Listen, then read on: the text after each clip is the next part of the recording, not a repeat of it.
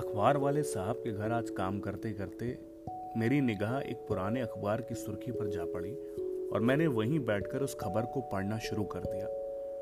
किसी बच्ची के साथ बलात्कार की खबर थी।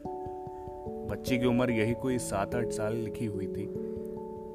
मैं खबर पढ़ती जा रही थी और कांपती जा रही थी। तभी अखबार वाले साहब की आवाज़ आई और मैं उछल कर खड़ी हो गई। साहब ने पूछा, क्या पढ़ रही थी?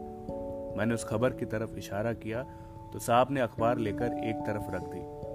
फिर उसने पूछा, तुम पढ़ना जानती हो? मैंने सिर हाँ में हिला दिया। उसने एक किताब उठाकर मेरे हाथ में दी और कहा, पढ़कर सुनाओ तो।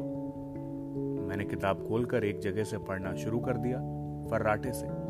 साहब हैरान, बोला, अरे, तुम तो मुझसे भी तेज पढ़ती हो।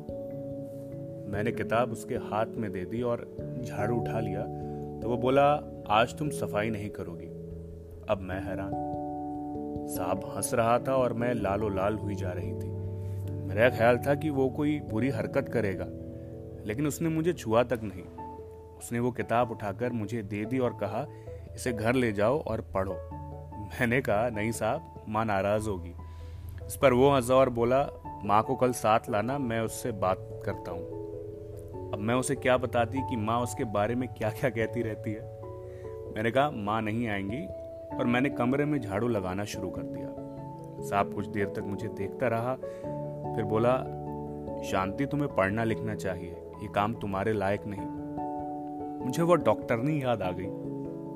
कहीं उसकी तरह ये साहब भी किसी दिन मार न दिया जाए। मेरे कान जलने लगे और वह दूसरे कमरे में चला गया। मैंने वो किताब मेज पर रख दी। माँ को मेरा लिखना बुरा लगता है, पढ़ना तो और बुरा लगेगा। एक नौकरानी की डायरी का एपिसोड नंबर सात। मैं उम्मीद कर रहा हूँ कि आपको सारे एपिसोड पसंद आ रहे होंगे।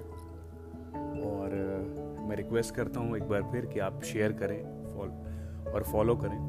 मैं रोज़ एक एपिसोड अपलोड करता हूँ।